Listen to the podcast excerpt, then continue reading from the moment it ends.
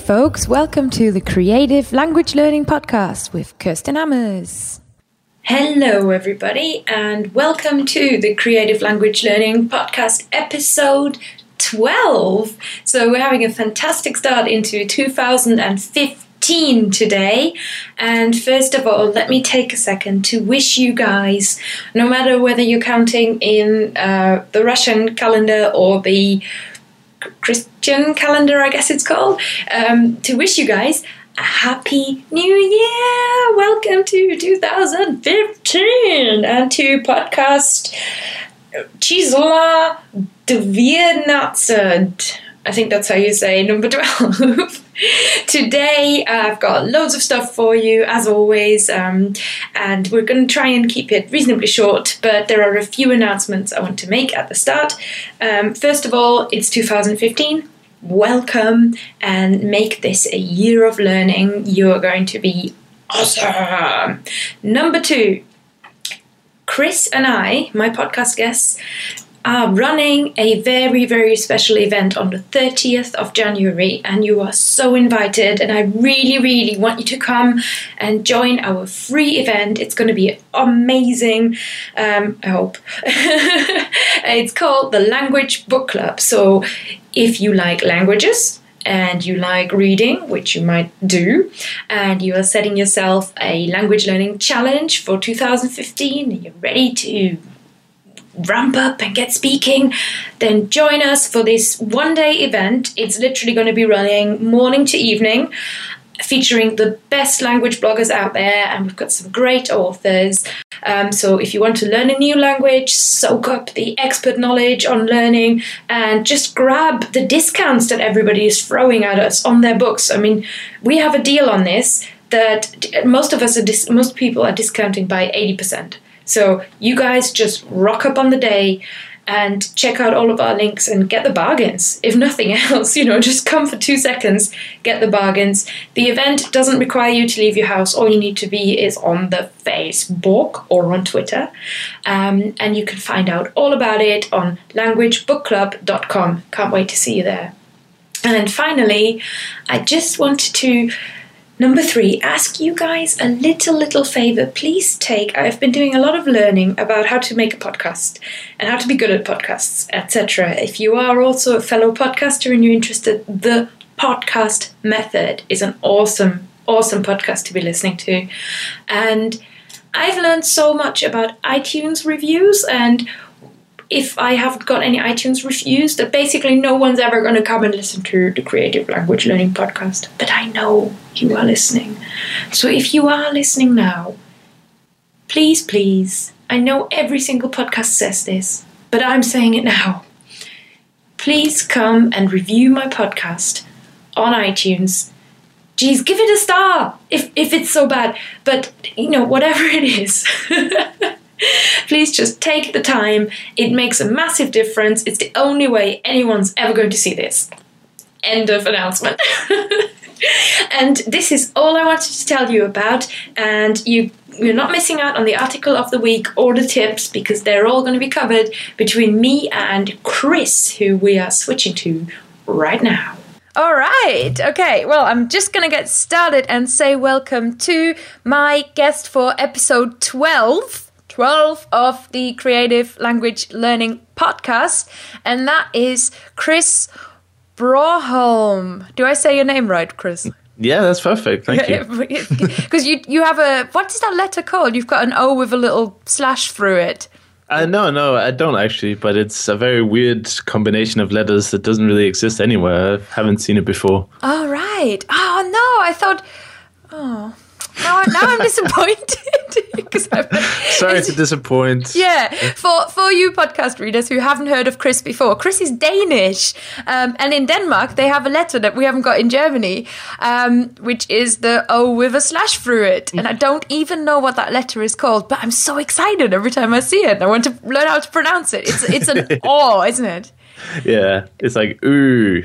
Urgh. But it changes a bit depending on, you know, Danish has like 20 different vowel sounds, so it has a few different permutations. Wowza. Ah, and what is a what is a word that you can that we can all learn that has got the er in it?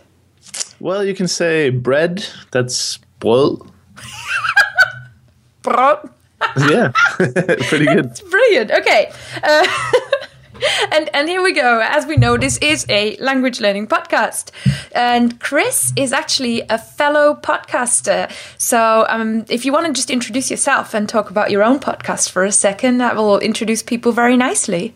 Yeah, definitely. Um, been doing the actual fluency podcast for about 46 weeks now and interviewed about 40 um, language learners and polyglots. And i just try to give inspiration on a it's a weekly podcast. So every friday at 8 p.m european central time it goes out. And my vision was that people who are sitting in the books you know every day learning languages they could listen to a new episode and be like ah that's so inspirational and, and keep going. You know, or maybe learn some new methods or any kind of sort of motivational or inspirational techniques that could come up during an interview with people who have tried to learn lots of languages and succeeded in them. And I was always fascinated by that, and that's why I created it about yeah four to six weeks ago. So, uh-huh. and how was your? I understand that you've basically just finished the first season, as you call it. So, how did that go for you? Well, it's been it's been amazing. You know, as uh, with everything, there's always a, a ride. It's uh, it, it, starts very slowly. I think the only download in, in the first month was myself and and maybe one friend. But you know, now it's getting downloaded uh, about seven thousand times a month. So I'm very pleased with that. And as you alluded to, the first season is is ending with the fiftieth episode. I thought that would be a nice uh, episode to end the first season on, and I'll have a very mm-hmm. special guest on and we'll have some fun and talk about you know sort of what's happened in the last year and and what what's been going on, and then I'll go into season 2 mm-hmm. And what I really like about your podcast actually is is that not only does Chris have a wonderful voice for podcasting, I really, really like listening to your voice. Um, Thank you. But also, you're you're really thoughtful, and I love the way that you you get yourself really interested in every single one of your guests, which is a which is a key part, I think, of podcasting because you've got to care about the people that you talk to. But what do you what do you find so inspirational about the people? Is it always the same thing that fascinates you, or is it different? It's definitely different every single time. Uh, like every person is different, and you know, I'll, I'll usually invite people based on what I find interesting about them and have that as sort of the main topic. Like I had somebody called Leszek on, and he was doing uh, Memrise for about, I mean, probably six or eight hours a day. Yeah, I remember that guy. And I, I just had to talk to him like, how on earth can you even do this? Mm-hmm. And that was sort of my my entry towards him because you know the ability to being able to just grind, I would almost call it, you know, just put in so much time is something that not many people have. I, I, definitely don't have it. You know, I get bored after doing something for just 20 minutes, maybe. So I was very interested in in that. And then some people, you know, might be able to read a book after just learning the language for a month, and some people listen, watch movies and some people like do shadowing and stuff and this it's definitely interesting parts from from every single aspect of of the learning process and that's all that also keeps the show fresh for me because not one not two episodes are the same and everyone has their own opinion. You can ask somebody oh what do you think of flashcards? And one guy is going to be like oh my god it's the best thing since you know baked bread. And the next guy is like, eh, it's a bit boring. I prefer to just read and engage with the content. So mm-hmm. that's also nice to get the, the different opinions. Yeah, definitely. And the, the other thing that I really like and i think that you'll find that i find quite interesting about you is that you really really approach this not from the point of view like i think a lot of uh, language bloggers do and i do this too because i teach language. So I see people learning all the time. Um, and what I do is kind of go, well, guys, here's here's how I think this should work you know, so I am, I guess, a little bit prescriptive. I'm a little bit bossy. Whereas what you do in your podcast is you are so interested just in how other people do it. And it always feels like you come away and you're like, oh, I'm going to try this. I'm going to try this. So I, I, I really, really like that. And um, from that, really, the question do you see yourself as. A, a, learner or somebody who's who's sharing sort of you know like where where do you see yourself on the spectrum learner or teacher I would say that I'm definitely a learner. And the reason I say that is because one of the main reasons for starting the podcast was that I was it was basically a research mission because I wanted to learn languages. I mean, I had this goal of learning 10 foreign languages in 10 years. And I was like, I need to f- get some information. I mean, information is everything. And I was like, how can I get people who are in- extremely knowledgeable about learning a language and have them answer my specific questions? And the way it was through the podcast. So it was like, you know, of course, I, I set myself in the position of every learner, so the information is universally uh, applicable for anyone. But it was a, I mean, part of it was definitely selfish in the beginning that I wanted, I just wanted information. So as a learner, and I think that's one of the strengths of the show is that I am a learner, and everything I hear on the show and every discussion we have, I use that to just develop my own learning method to like you know and i it, it is a problem at times and i think it's we should put in a little caution here because the problem of of listening to say 50 different people talking about learning languages is that you're likely to get maybe 30 or 40 different methods and if you just every week change your method or you never really know what's going to work for you long term and you never really get enough study time in to be efficient i feel like. So whilst it is great to get all that information, and I, I suffer totally from this uh, information overload where I just try every single method mm. and I end up sort of in a roundabout way instead of just saying, okay, I'm going to focus on this method and just try it. But then you talk to somebody like, you know, I recently had somebody called Robin on, and he was like totally into reading. And I asked him, so how much, how many flashcards do you do? He was like, haven't done flashcards in a year. Uh, okay, and he got fluent in French, like native level French. I mean, not not C two maybe, but definitely C one. I mean, he did a video, and he mm-hmm. had an amazing level of French in just a year, and he didn't even use any flashcards. So that kind of, you know, that was kind of a light bulb moment for me, going like huh, maybe I should do more reading. and then I talked to, you know, the guys from Memrise, somebody like Ed Cooke, the he was a memory grandmaster or whatever they call it. And he was like talking about the benefits of learning flashcards. And it's like, oh yeah, I should really do more flashcards. So you can see how it can pull me in different directions, but it's hopefully, or at least my vision is that by getting all the information, I can sort of assimilate and make my own method at the end that's tailored yeah. perfectly to me and that's sort of my uh, vision for the listeners as well. That's always what i advise people to do. And i mean i often struggle and that's partly why fluent when you look at it doesn't really contain a lot of technical podca- uh, podcast technical articles in that sense where i kind of say oh here is the winning method of using flashcards or right. something like that. And even in the books i've written which obviously have to have step-by-step content in them I, I still I still want to make sure I, I'm so strongly believe that there is such a, a risk in feeling like you're doing it wrong. yeah. And you just can't do it wrong. You just, as long as you're learning a language, uh, you, are not doing it wrong. You know, you, you're doing it end off. You're just doing it. And if you're doing it, you're not doing it wrong. So whether exactly. you use a flashcard or use a book or use a podcast or use a God knows what, uh, it, it really doesn't matter. It really doesn't matter. And you're still counting as learning. I mean, I I struggle with my um, language learning identities as much as the next person, considering I've not really. I said something in Russian like two weeks ago, which yeah. was which was uminya jest, and that was it. Mm-hmm. Um, does that make me a Russian learner? No, but um, you know, I, and then I wanted to say for you, so now I've learned how to say for you. So my pace of Russian learning has slowed down to I learn something once every six months when there's a Russian person telling me what to say. Right. I'm still, I guess, a Russian learner of yeah. sorts, but and, and and this is the thing, but I don't compare myself to somebody who has like this proper routine going. Yeah. Whereas I guess, you know, in French, I'm a little bit more like I was listening to a podcast in French this morning and I still kind of keep myself up to date because my French is just is just way better because I used to be in school um, and used to go to university and do French there. But what I found really interesting is just really this sort of what you were saying that you can you can get too much advice and it's really important to remind people that you or to, to me, it's really important to remind people that they should just do whatever they want.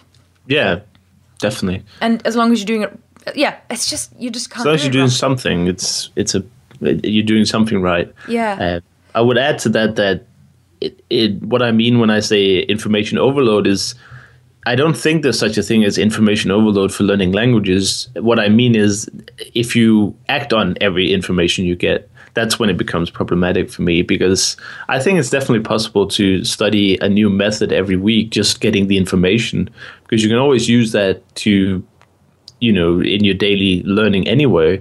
But the problem is if you every single week hear of a new method and then change from your current habit or what you're doing then i think that's when it becomes sort of problematic because you're almost you're relearning a habit. And mm-hmm. habits take a long time to form and Yeah.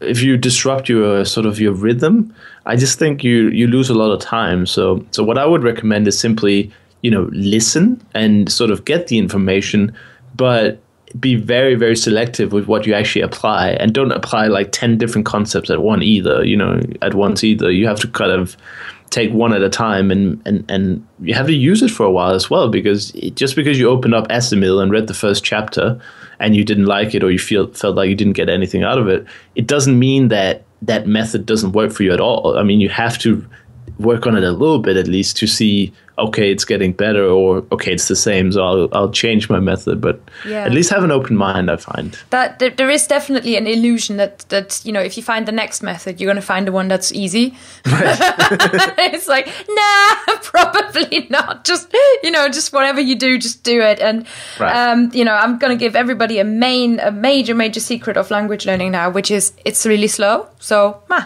i don't know or it well take your time. Uh, that's why. That's why I would say, um, uh, you know, we often look at the people who are incredibly successful at language learning and can do it very quickly. Somebody like Benny Lewis, who consistently produced very good results in just three months. yeah But the point is that when you you're spend on your so 20th language it's so much easier yeah, exactly. And you know, if you have, if that's your day job as well, you have so many hours to allocate to it. It needs some discipline still, anyway. But the problem is, if you haven't learned a foreign language yet, and you compare yourself to Benny, who's on his, you know, like you say, twentieth, uh, the timing is just not going to be there. It, you know, take your time, try to make it fun, and just keep going. Like, you know, these are advice. universal concepts. Indeed, indeed. Um, let me just go back to when you said you wanted to learn four languages in 10 years. No, 10, 10. 10 languages in, I know, f- 10 languages in 10 years or in four years? Yeah, 10 languages in 10 years. Yeah. What have I written down here? Four languages in 10 years. Come on, loser. Right, okay. No 10, idea. la- 10 languages in 10, 10 language. What, where did that come from? What gave you that idea? Where does that inspiration come from? How old were you when you had that idea? I think it was from uh, this year. So no, sorry, we just started a new year, didn't we? So last year. Uh-huh. Uh, but um, I just I I figured out I wanted to do language learning and kind of do it really seriously. And then I think having a, a long term goal is quite important to stay focused. And I was thinking about what's realistic. And I think that uh, there's a guy called, um, he has a blog called Yearlyglot. Uh, I think it's called Randy something. I, I'm not sure. But one of the concepts I really enjoyed about the Yearlyglot concept is that a year is a really long time to really get into a language, particularly if it's if it's uh, one that's related to one of your uh, current languages. And I figured that by by the time I added a few languages, I would speed up the process even even more. Not not because I wanted to speed it up, but just simply like you say, you get better, you get experience in methods, and you just know what works. So I figured that ten languages in ten years would be quite realistic. And if everything else fails, I'll just say it wasn't ten new ones; it was ten total. Yeah, that's true. So um, yeah, that's where it came from. It's it's very recent, and I think having that long term goal helps me helps me focus. I didn't have it before. Before I was like, mm, I'll just learn languages and we'll see what happens. And where are you up to? Um, well, how, how do you know when like you go okay right this is the next one now do you go like just oh, i'm just going to do this for a year and then i'm going to change to the next one I think it's very on a language to language basis. uh I'm working on Russian now, and I'm Yeah. hitting the. I think I just hit the ten month mark, and I can have pretty good conversations now in Russian. So I feel like in two months' time, I'll be at a level where I can enjoy native material and sort of progress from that stage. And then I can begin learning another language because it's such a different level. Um, so it's very it's a very fluid sort of uh, uh, strategy. It's not very fixed. I hate the people who are like, I'm going to learn. I don't hate them. That's a very strong word, but I, I, I dislike. Uh, We don't hide people- anybody here. exactly. We're welcoming and integrational. That's not a word. integrational yeah um i just i just dislike having time goals because languages are not really you can't really systematize it like that you know and there's such a big difference for instance i found learning russian to be quite complicated and i also it was also my first sort of independently learned foreign language so i was not doing as much as i could have done That's really hard, I think. it, yeah it, it is and Especially and- when you enjoy formal education, and I really do. you know, I always really liked school and university and stuff. So teaching myself a language, I'm like, oh, boring. It's Right. it's hard. It's really hard, and and the hardest part is the beginning because you just you're just not understanding anything, and you're like, how can I keep going? And I think that's where most people fail as well. They do it for a few weeks until the novelty wears off, and then they just give up because they realize they can't do anything in the language. Mm. And for me, that was definitely what happened in Russian. I would say for the first six or seven months, I did very very little because I, I just didn't feel like it. It wasn't. I wasn't feeling like I was using the language. And then I just, I just realized, you know, I made this goal. I made the commitment. I have spent seven months on paper, not necessarily time wise, but I need to take this seriously. And what changed everything for me was hiring a tutor. Uh, from Italki or Italki, as some people call it. Other websites are available. Yeah, there are there are other websites as well. I love italki because it's so uh, inexpensive, and I've had incredible luck with the tutors I've had there. But the point was that by having a weekly tutoring session, I had an anchor point I could sort of work towards. And then I just started doing flashcards like crazy, and I got up to about a thousand words vocabulary. And I think that's a very good stepping stone to continue onto other methods. Of course, flashcards are uh, never bad, but and and for me, then it just propelled. So I would say in the last five months, or maybe even four months, I've probably learned. Yeah, I've learned way more than I did in the first seven, six Yeah. or seven, because I just I just discovered sort of how to learn, and for me, it was always having that help of a tutor to have something every week to focus on.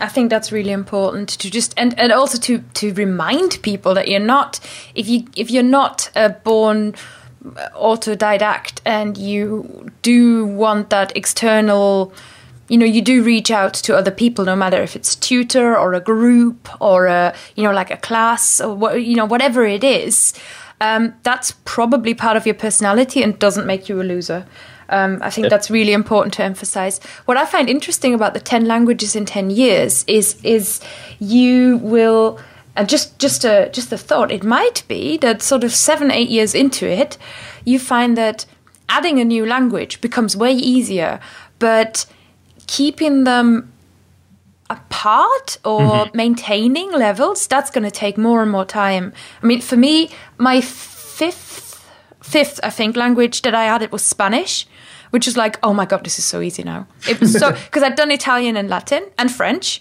and Yeah. english so uh, you know like it, to be honest those four so much more useful than german for learning spanish which is my native language but spanish then just was like ah yeah you know eh, all of it was like I totally get how this grammar works. I totally get where these words are coming from. I totally get the pronunciation. Um, a lot of the pronunciation logic is the same as in Italian, even though you you make a different sound, but the places in the words and the letters where you have to consider the sounds same. So it was just like, oh, I can totally do this. It was so easy, but you know, this is ten years ago. 15 oh my god i'm so old okay 15 years ago talk talk spanish to me now i'm going to talk italian try let me make me try and I, I tried to type an italian email this morning just a tiny bit like i wanted to say next week i wrote it in spanish because i actually don't know how to write it in italian and it's kind of you know in my head they're just like the same thing now and that's something that perhaps sort of seven or eight years in you might notice as well where you go oh god which language am i even using now Yeah, definitely. I think there's always uh, there's always a risk of, of interference. But isn't that exciting? What a great problem to have. Yeah, exactly. It's a bit of a luxury problem. I know. And I also think that um, the thing is, once you've learned a language to quite a high level, the let's say a B2, a, a C1, I think it's always in there somewhere. So I mean, that's the, the how the brain works. It's a fabulous invention, isn't it? That it's really really hard to delete something from your permanent, you know, long term memory. It might not be available to sort of uh, retrieve it at at any given time. No, but always if you spend a week with a tutor or something in Spanish, I'm sure your level would would soar back to maybe not exactly where you used to be, but you would have a high level of the language. Yeah, Um, definitely. so I'm very positive about it. And like you say, it's a a luxury problem, and uh, I'll definitely once the maintenance stages kind of have uh, start happening, which which is soon, I guess, if if I switch from Russian in during uh, this year. But then I will try and get somebody like Luca or Richard or you know some of these guys who have so many languages and they maintain them very well, and I'll ask them on the podcast specifically. I have trouble with my with retaining my German, uh, Richard. What do I do? And and then we'll take it from there. I think um, you know different problems for different phases, Yeah. and I think that you definitely have a point there. But and in a way, it's a it's sort of a it's a weird thing to make a goal that's ten years long because you don't know what happens after five or even after three. You know, you might you might find that you it's so easy that. 10 might have been too easy or you know you feel, find that your brain is exploding after three or four so Apparently, that's a very uh, European, German, and Danish probably a viewpoint to go. Well, I don't know if I can really stick to this plan. I must stick to this plan because now I've made it. Right. And actually, what matters is the inspiration and the vision that you have, Yeah, which exactly. is is a wonderful vision to have. So yeah, forget four languages. We're going to do ten. Awesome. Yeah it's a nice number too. Yeah, for me, maintaining my French has been, um, and, and I finished my last ever formal education in French was in 2006, um, and I did Rosetta. I, you know, did sort of played around with Rosetta a little bit um, for the blog because I was reviewing it, and they've got this sort of self-assessment test, and I still come out as a, a C1, B2 user of French, um, and because, Exactly. because I didn't want to drop below C really, um, even though I I find level thinking very, you know, it, it can cause you problems, but that's a whole different discussion. But you know, so because I didn't because I I knew I wanted to get more comfortable with it. Let's just say it like that. Um, because I can, you know, I can ramble on in French for ages, but I know I'm not that good, and I wanted to get better again. Um, and for me, what made a huge difference was uh, just downloading a few podcasts, and literally, it didn't matter what exactly I did; it was just putting myself back in contact with it. yeah So no matter if I read or I listened, didn't make a difference. And this year, I um, I've just written about this long train journey we take every year. And when when I was in Belgium, the train lady came and I had to explain to her stuff about our tickets. And I totally switched into French so much more easily than I ever have done in the last five years. Yeah, it's perfect. It, it was just it, you. You are so right. It's it's always there. It's always there in the back of your mind. Really. yeah as long as you get to a sort of a comfortable level i would say uh, I, I wouldn't worry at all but uh, if you if you let's say learn 300 words of vocabulary and have trouble speaking it it might be hard for the brain to turn it into a language in your long-term memory i don't know i, I have no idea about it but i could imagine that you need at least some level before it's it, it's lodged in there. It's like riding a bike, isn't it? You know, Yeah. if you can only barely ride the bike, then a few years later and you haven't ridden it, then you're probably going to fail. But if you can ride it quite comfortably, then you know you can probably do it again in a few years' time. Yeah, yeah, definitely. Right, one last um, before before we talk about this article that, that I'm quite excited about. Um, Just one recommendation: if somebody also finds that they want to learn a language by themselves and they're a little bit intimidated and entirely facing a new language, I had this awesome, awesome book, and I really want to recommend it. It's called Russian in Ten Minutes a Day, and there are Hebrew, Norwegian, French, German, lots of 10 minutes a day books available. They're not very expensive. Um, they're very simple and friendly. Um, they're not really linguistics focused at all, and they're quite good to sort of build up. They're quite traveler focused as well, so they've got sort of a sample menu. What I really like about these books, I keep recommending them, is they come with little stickers that you can stick up around your house, Oh, really? labeling things in your house, and they come with pre-made flashcards That's and nice. and a CD-ROM. So there's just a lot of different methods, and it's quite a playful. It's aimed at adults, but it has that playful thing that we see with children. I just I'm just in love with these. They're so good. Kristine Kershul is the lady who writes them, and I'm going to put it in the the, the show notes. Licious. Les show notes That's great. because I speak French, you know. Yeah, of course. Yeah. right. Moving on to um, our article of the week. Um, and that was um, taken from the Fair Languages blog. Um, and I found it really, really interesting. And this talks about um, everybody's favorite little. What, what can we call it? Everybody's favorite waste of time? That's not fair. Uh, Owl. everybody's favorite owl. Talks about duolingo. Duolingo if you have been living under a language learning rock is um, an app and web app. So you can download it onto your iphone android or whatever you're using or you can use it on the web and it teaches you a language for free forever and keeps adding new languages um, and is this sort of teach yourself gamified system um, for learning a foreign language. And Duolingo in the last year as a company, because I've, I've kind of kept an eye on this from the start. So this article talks about Duolingo f- as a company, from a company perspective. Um, and the way that they offer quite a really high level of user experience and education for free without any hidden costs, without any advertisements, is that they have from day one asked their users to help them translate the internet, as they call it.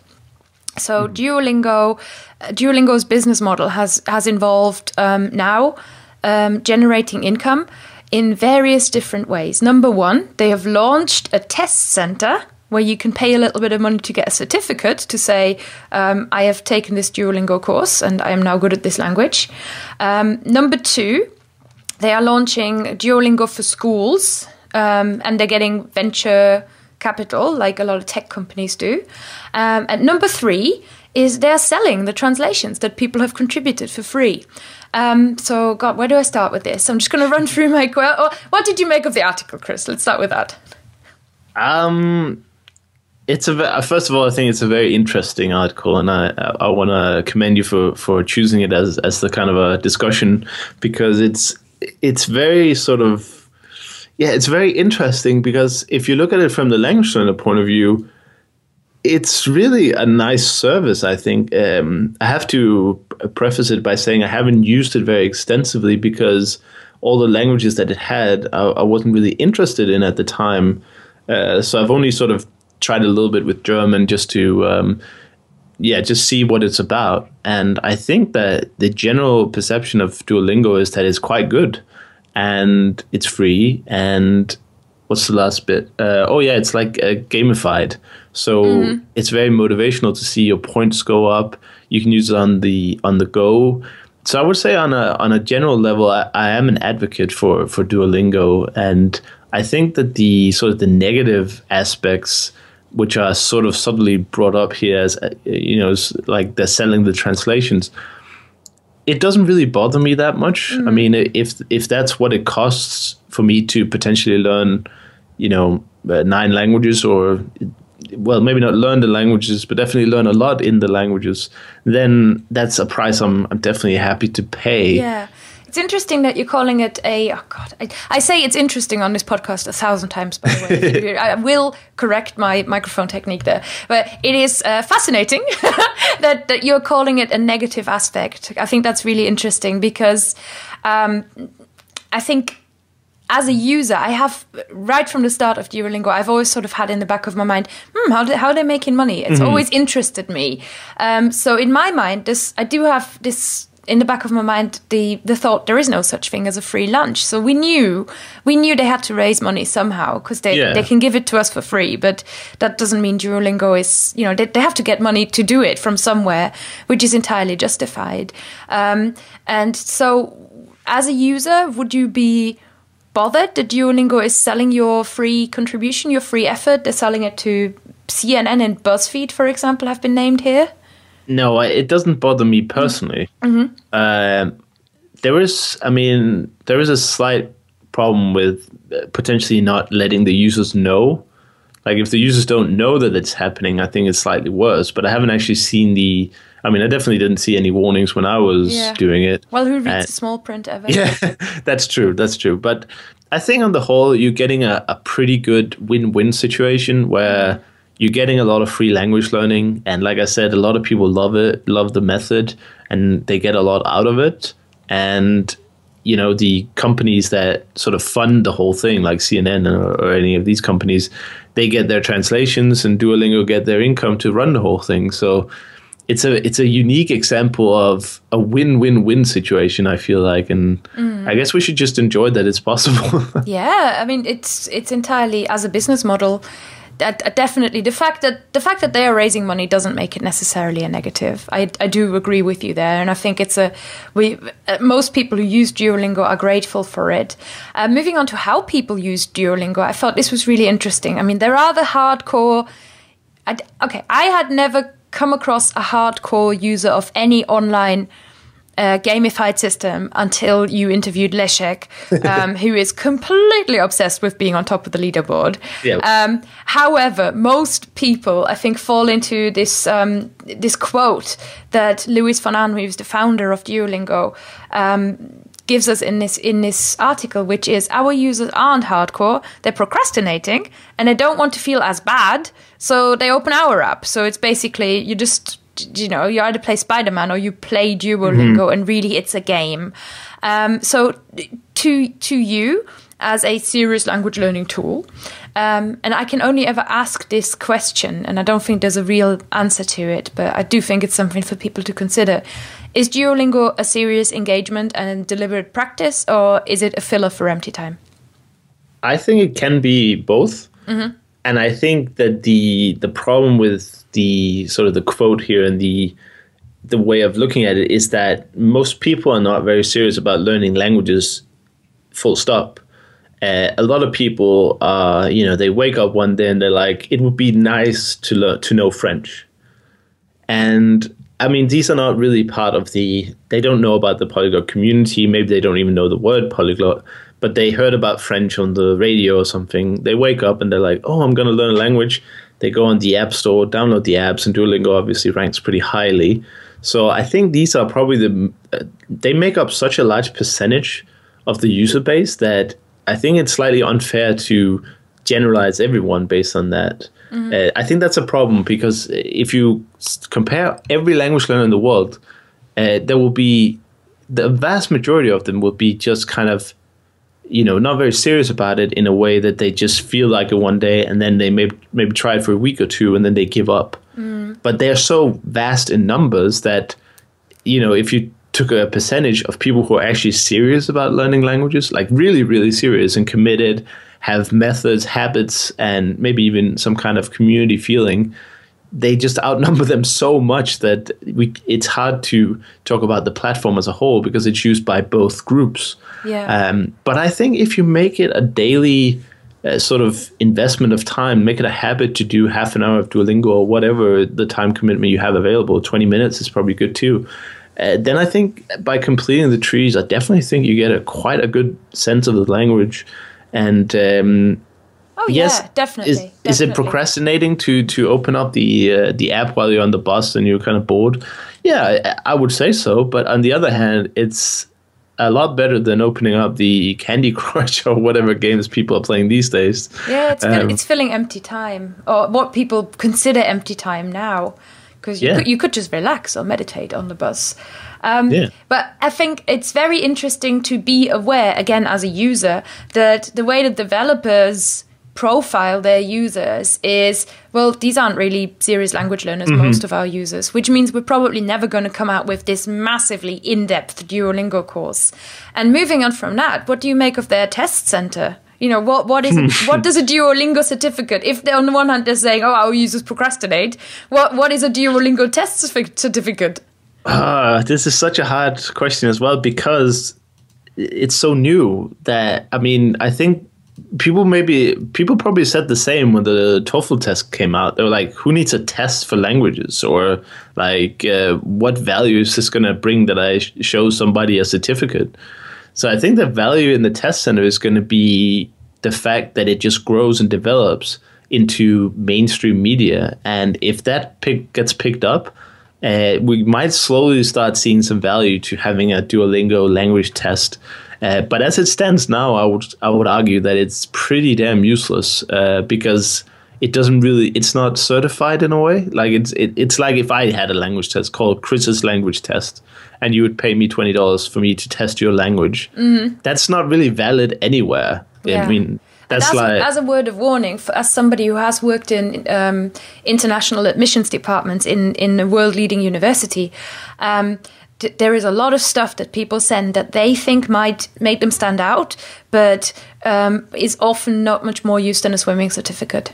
Exactly. So my point is that as it stands now is quite mm. yeah be careful and right now it's quite useless but i do believe that if they're stubborn enough about it and keep offering it companies might start to see the value of it if it's some kind of if it if it gets proven and enough mainstream attention. Yeah. Then i think it is it is a possibility but i would not spend any money on it now definitely. I would only go for the the really high levels of certification like the TOEFL test or no that's for that's speaking quality right? What's the other one called?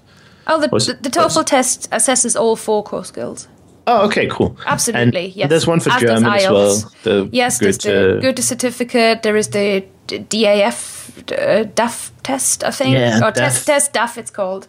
Um, but yeah, there are many, many, many language tests, and if you are taking one in order to advance your career or go into another further education, I would strongly recommend checking with your place where you want to go, right. which one they actually want to see, because there are lots of different ones and there are millions of useless ones out there. yeah. And so which ones are recognized basically? Yeah. So Duolingo one to watch really. Right. I'm just going to Maybe. do.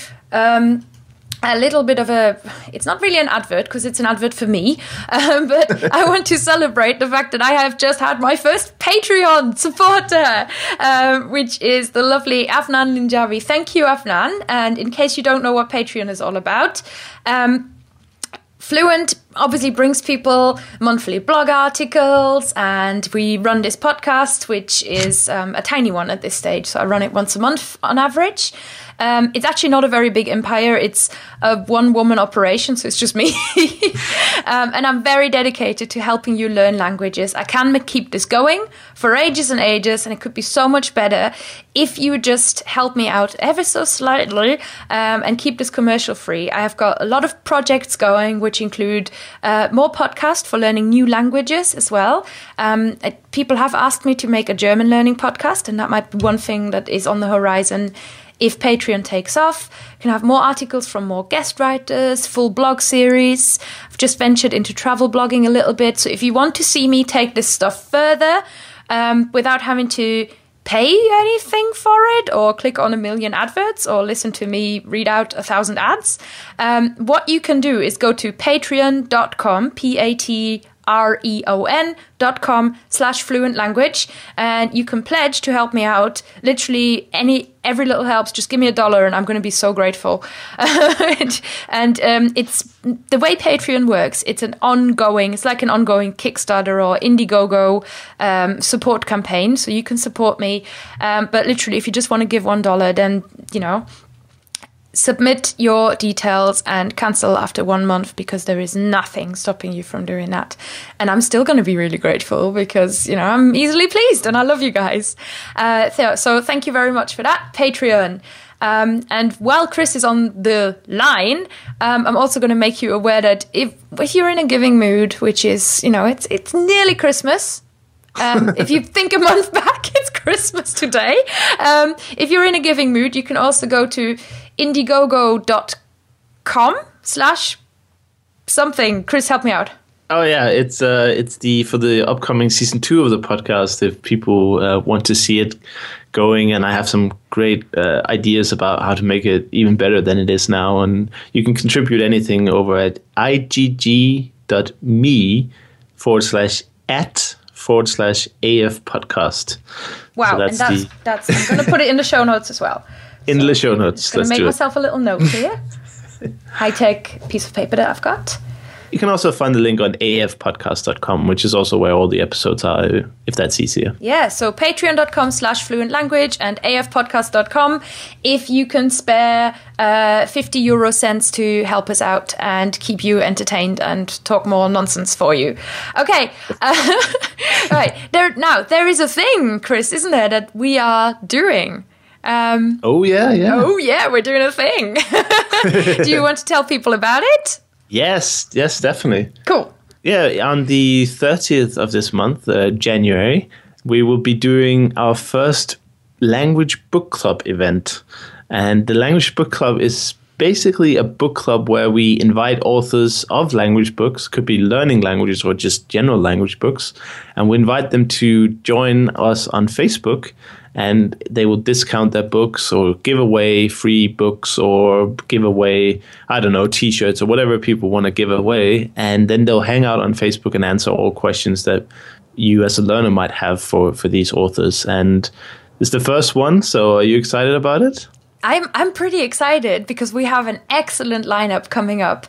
Um, really, I think there is something to be said for the variety of language book authors that we have available because we do have the sort of books written by language bloggers, which are partly stories about you know how I learned uh, five languages to perfection, etc.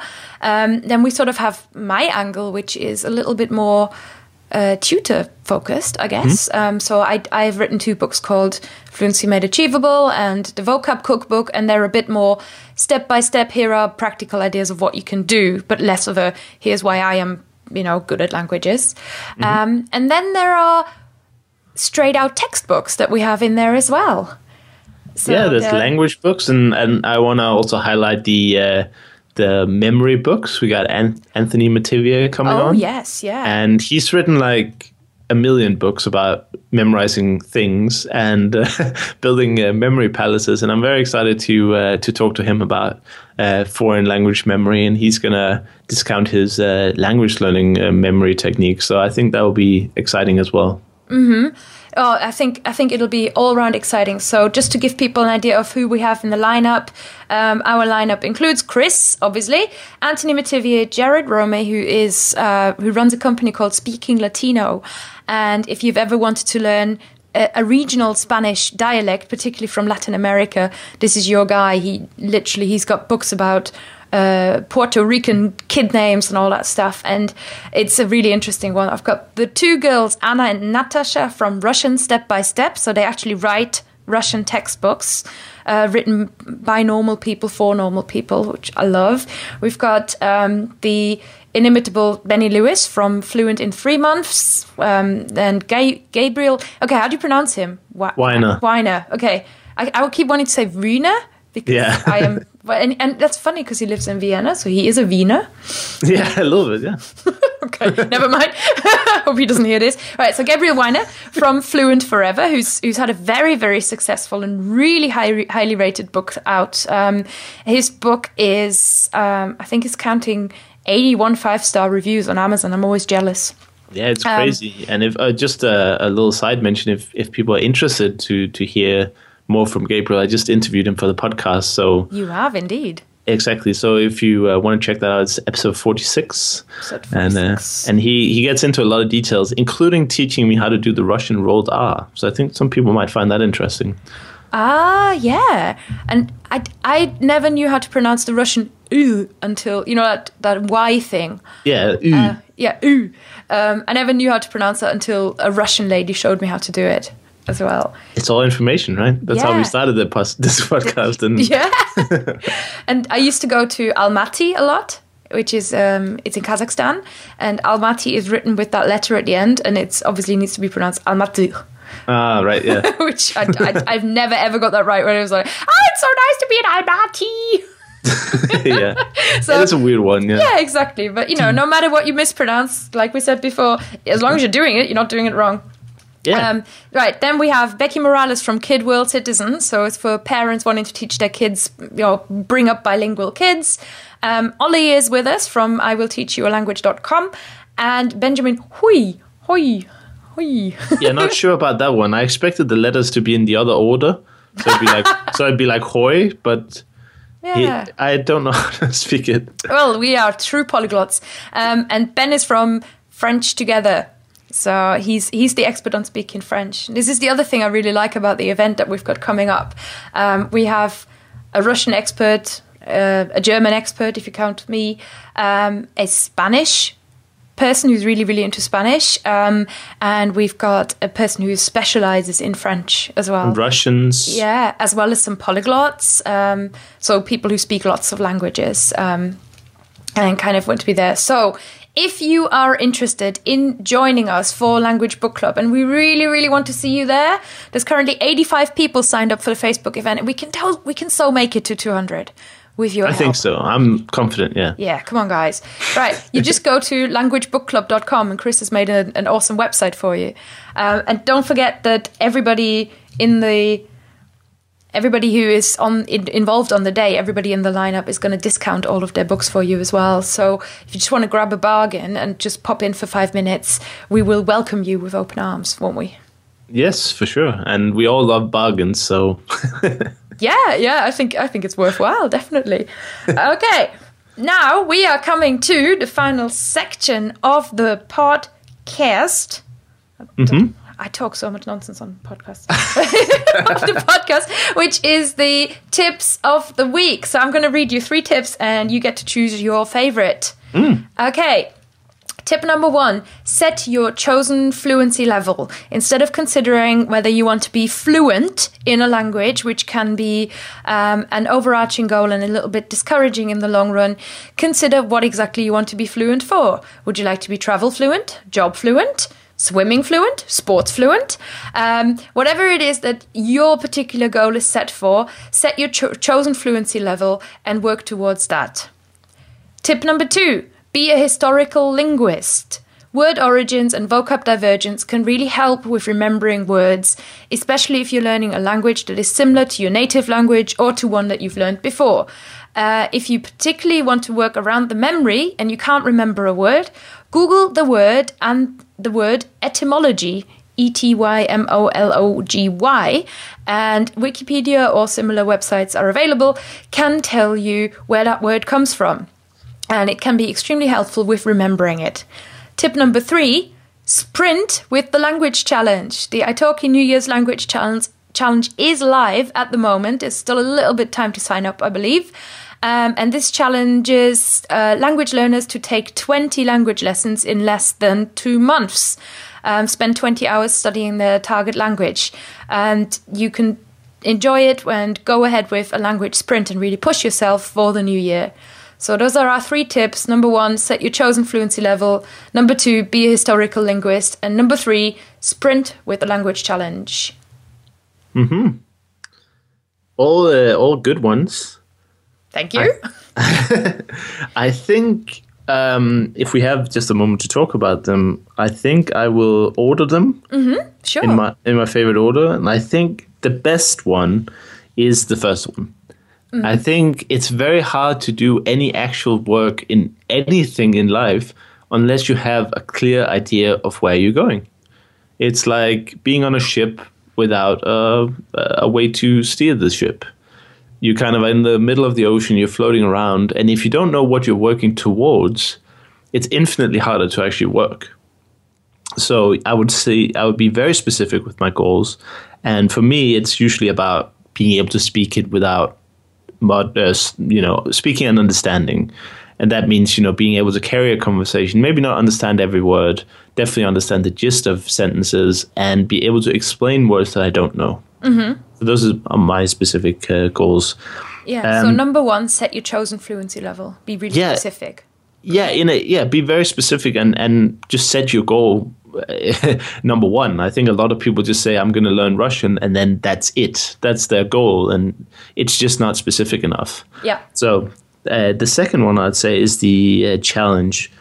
Uh, I think there's some uh, criticism, and it's well directed towards uh, bursts of language challenge because it's a bit, you know, it, I, I believe personally that it's better to do a consistent small effort over a large period of time because languages take a long time to learn than it is to do these kind of a little bit uh, gimmicky sprints. But with that being said, I do find that challenges really, really boost the rest of the year. So in that way, I, I thoroughly recommend it. And I'm, I'm also doing the iTalki challenge, by the way. So uh, I, I, that would be my, my close second on on the tips. It's uh, it's amazing to get tutoring, and I already talked about that in uh, earlier, but. It changed everything for me, so I, I hope that the listeners out there understand the value of tutoring. Yeah, because it's not it's not just the lessons; it's in between lessons as well because you want to work harder mm. in the downtime between lessons to do better in the lessons. It's the accountability as well. Yeah, for sure. It's not there is somebody checking your homework every week. Yeah. With some of my students, I suspect that helps.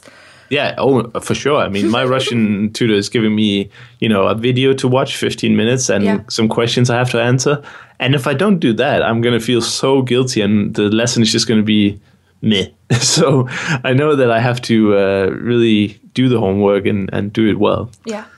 And the the third one, which was really the second one, is the be a historical linguist. I know some people geek out a lot about language learning and they want to really know very technical stuff. Uh, also, some people really enjoy going in depth with grammar. I, I personally don't enjoy that too much. I prefer a sort of a, a practical approach where what's the minimum I need to know to do to do it correctly.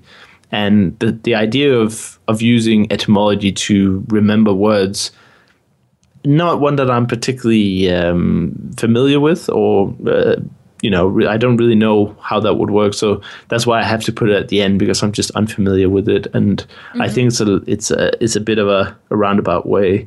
Interesting. Yeah. Yeah, I think that you learn when you learn words in a language, you understand how the language is built up, and a, la- a language like Russian, for instance, is very systematic. So once you learn more words, you will understand why they look like they look. Uh, like uh, an, an example, and this pos- possibly st- shows the strength of this, is the Russian word for agricultural is selskahozhestvenie and I, the pronunciation might not be uh, perfect, but it's a very long word. And when you see it in Memrise, you had to drag the little bar to read the rest of it. and Okay. it's simply built up of selska, which is like rural, Yeah. and hases is like economical, and veni is simply the you know the adjective ending.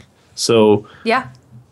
If you know that, knowing that word is not very difficult, even though it's ridiculously long and possibly impossible to pronounce. But I still remember it, and I haven't reviewed my flashcards in weeks. So there is some power to the related words uh, method Yeah. for sure. Yeah, definitely. It's it's interesting because I would have I would have put that one a lot higher because that's how I do it. I end up nerding out and getting quite get quite excited about. Oh yeah, it's like that one in Spanish. Oh, uh-huh." and it, Yeah, I mean, we've we- uh, when I was a guest on your podcast, uh, number God knows what forty. 42 maybe? Yeah. when I was a guest on your podcast, um, I, we, we briefly talked about Latin. I was kind of saying, oh, Latin is so good. Yeah. Um, and I think that's that's why, you know, if you're a nerd, you'll like this one. If you're not a nerd and you're a normal person like Chris, then you're, you're going to, you're still going to like it, but there's better things to spend your time on. Okay. You can right. also use it for flashcards. You can uh, also like- use it for flashcards, definitely. Yeah, Yeah, because like uh, Gabriel in the, in his Fluent Forever book, he recommends putting as much information on the backside of the flashcards as you can. Mm-hmm. Uh, That uh, you know it helps you remember it. He does. He does recommend. agree more. Yeah. Yeah, so if you're if you're doing your own flashcards and you put a lot of work into making some really good and extensive ones, then something like where the word comes from or possibly familiar words is something that will definitely you know help. Yeah, what um, I wrote about this in the vocab cookbook a little bit as well, and the idea really is one of creating instead of creating a word that you want to remember, you want to create a vocab unit. So that what you're remembering is more connected stuff, um, and that way you are you build more pathways in your brain, and basically more little anchors so it can stick, and that's how the word becomes sticky. So it's really build a vocab unit rather than just a word because if it's just a word out of with no context at all, you're so much more likely to forget it. It's Definitely. it's 30 seconds more effort when you have to when you're first making a flashcard or if you don't work with flashcards you're first writing it down or just even thinking about it but it's going to save you like hours in the future of just remembering that word and it'd be so good Yeah, I have a tip for you if you're really into the nerdy things and you like Russian. Uh, there are bu- books published that list every single uh, affix for Russian that is available, and that that means that you will you can learn basically how to build your own words. Yeah. and it works fantastically well for Russian. I mean, I've done it many times where I didn't know a word, but I possibly knew an affix or I knew the other word, the other form of the of the word, and I just guessed, and I was correct because I had some knowledge about the affixes. And you can, I, I borrowed two books on on the library, and they're fairly dated books, so I'm sure you'll be able to find them anywhere. Sort of, I think they're released by some university professor somewhere in America, and you can simply look up every simple single affix that and it will tell you what it means and it'll give you some examples to anchor it in as well. ah can you well just uh, let me know the website and i'm going to put it in the show notes as well and then people can I don't know if there's a website, but if you search for Russian affixes on Amazon, I'm sure you'll find Right. uh, at least I'm one of the books. Look that up and put it in the show notes as well for you guys, because yeah, interesting. Yeah, if you d- really I, like I do really nerding like my uh, quick study grammar sheet, which is kind of a similar way of, and you know, as a German, and obviously we build words in a very consistent way, uh, Mm-hmm. very long words in very consistent ways. Um, I, I really like that. I really enjoy that way of you know going ahead. It makes sense to me. Yeah, it's very interesting, I find. Okay, we're coming up to an hour. So, Kris, I want to thank you for the time that you've taken to come onto my podcast. And we're really looking forward to Language Book Club. And please tell me more about where people can find you on the internet. Yeah, definitely. And thank you for having me. And I'm sure we'll have a great time at the Language Book Club. Um, even if it's just you, you and me, we'll definitely have a lot of fun. but uh, yeah, so the podcast is afpodcast.com. And you'll get into the, uh, there's a, a player where you can see all the uh, episodes.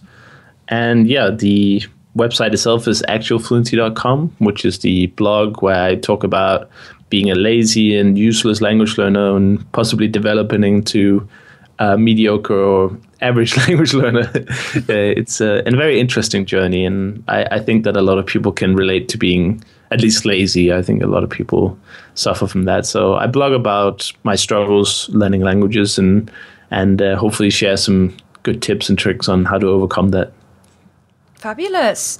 Okay, well, I'm just going to say thank you, and I think we've we've already thrown welcome. so much uh, things to click, things to read, things to consider. um, this has been a really rich and um, really interesting podcast, and I'm just going to thank you and give people a um, time to take it all in. yeah, listen to it twice maybe. Maybe that'd be awesome. Well, with the time that I take in between podcasts, I think you'll have that time. Yeah. Take a good time. Pro tip: listen to the podcast twice. Yeah. Okay. Well, thank you very much, Kris, and I'll say goodbye. Goodbye, and thank you for having me. Yeah, no problem. You're welcome. All right, guys. Once again, we are running long in the podcast. I hope you really, really enjoyed that interview with Kris as much as I did. As you can we had lots and lots of fun, and he's a lovely, lovely guy. I love his attitude of just soaking up as much information as he can possibly get, which is just amazing. Um, I encourage you to go and visit patreon.com slash fluent language and check out all the different things we mentioned, which I have duly put in the show notes for you. And can't wait to see you guys at Language Book Club. And that's it. Episode 12. Bye bye. Thanks for listening to the Creative Language Learning Podcast, guys. Don't forget to subscribe and rate this podcast in iTunes, particularly if you enjoyed it. And don't forget that you can also let me know what you're thinking. You can email Kerstin, that's K E R S T I N, at fluentlanguage.co.uk or you can follow me on Twitter and it's simply Fluent Language on there. I'm really looking forward to hearing from you and I'll see you next time. Goodbye.